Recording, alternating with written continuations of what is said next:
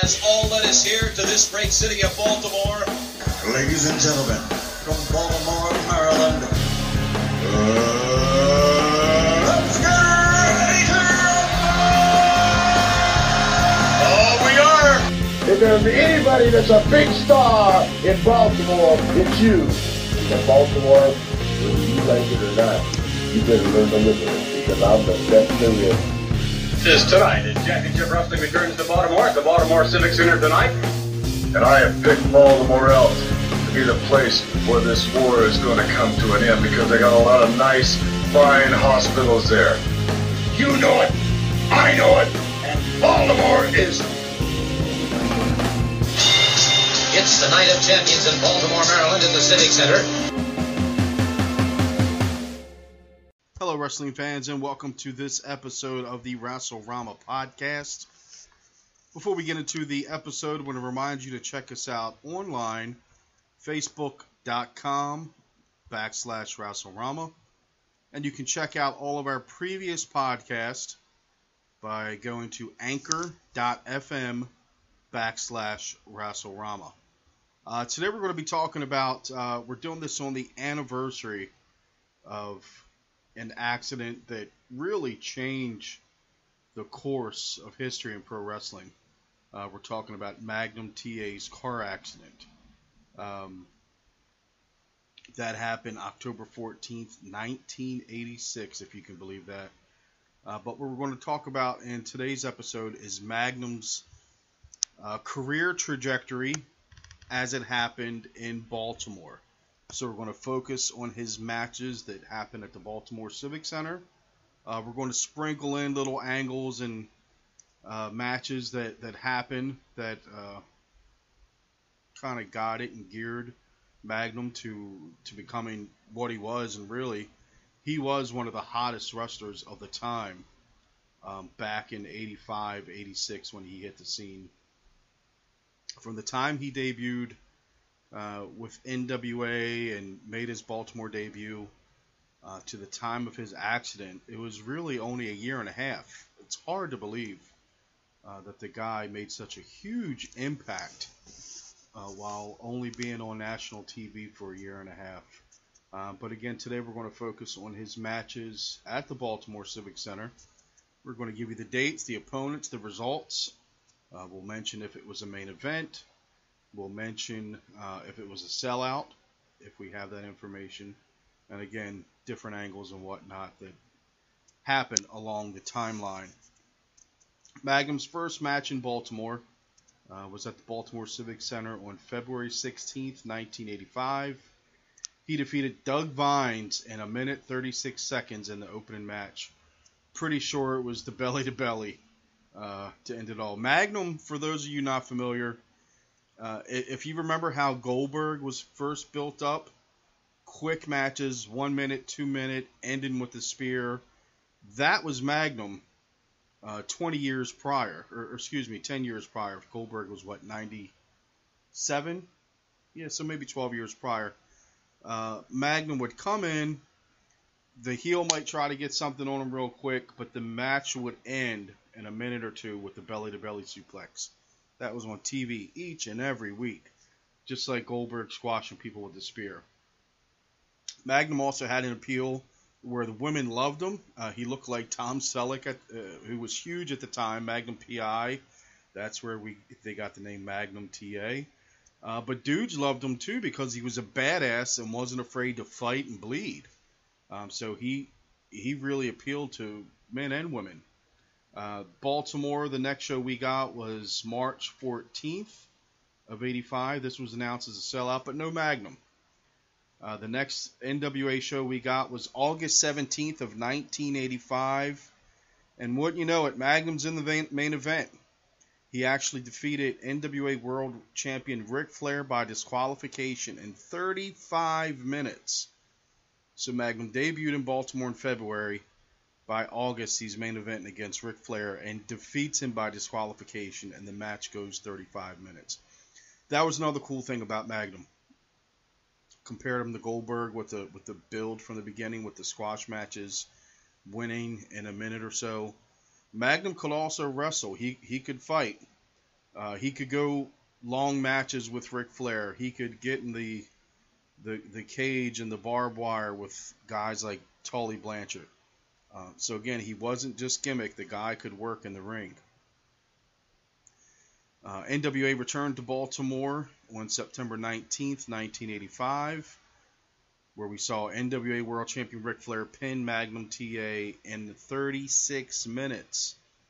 So in August they went 35 minutes. September they go 36 minutes. That's crazy.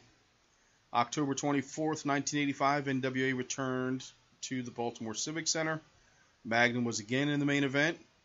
The NWA six man tag champions, Crusher Khrushchev, uh, Ivan, and Nikita Koloff defeated Magnum TA, Ricky Morton, and Robert Gibson. Uh, this match went about 15 minutes. Ivan pinned Gibson after Khrushchev hit him with the steel chain. So that was in October.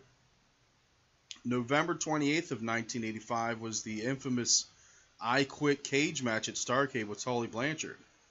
So while Baltimore is getting Magnum and Flair August, September, and then Magnum and the Russians in October, they're also building Magnum and Tully for Starcade. So he's got, you know, two programs going at the same time, which were both huge. Uh, so October in Baltimore, November was Starcade. The next NWA show Baltimore got was December 30th of 1985. No Magnum. They returned February 20th, 1986 for a sellout. Uh, this was announced. Uh, they were they called this Battle Star 86 just to give it a, I guess, a catchy name.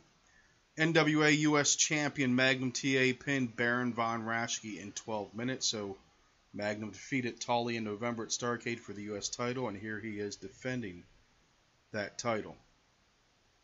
NWA returned March 31st, 1986, as NWA US Champion Magnum TA fought uh, the National Heavyweight Champion Tully Blanchard to a draw. So they fought in November at Starcade infamous legendary cage match, I Quit match. And they're doing it in Baltimore for the first time in March. We talked about this in the, the Superfly episode we did a, a few weeks back, where they would do a huge angle or a huge match, and then they would still be doing the match at the house shows months after the fact. So November, Starcade, March, Baltimore, Magnum, and Tully. They returned May 17th, 1986. NWA US Champion Magnum TA fought NWA National Champion Tully Blanchard to a double countout and a best two out of three falls match. So March, Magnum and Tully went to a draw. May, they went to a double countout and a best two out of three falls match. And in June 14th, 1986, Magnum and Tully main evented at the Baltimore Civic Center, where Magnum pinned Tully in a non title barbed wire match. That was the main event. So, like I spoke about earlier, Magnum appealed to everybody. Good looking dude, so the ladies loved him, but the guy wasn't afraid to fight and bleed, and that's why the, the, the dudes loved him.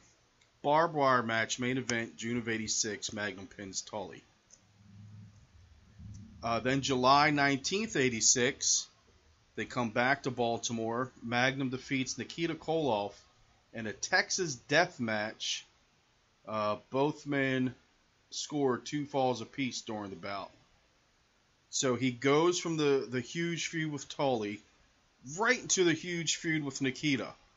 Uh, they did the angle on TV where they're about to do a contract signing for the U.S. title, and this is when you know Nikita was was becoming huge. Um, there was an angle with NWA President Bob Geigel that wound up seeing Magnum get stripped of the title, the U.S. title. So throughout the summer, they did a best of seven series uh, between Magnum and Nikita for the U.S. title. Uh, after losing the first three matches in a row to Nikita, Magnum started a comeback. He won the next three matches to keep the series going. And in the tie-breaking match, which took place on August 17, 1986 in Charlotte, Nikita defeated Magnum to win the title with help from Ivan Koloff and Crusher Khrushchev.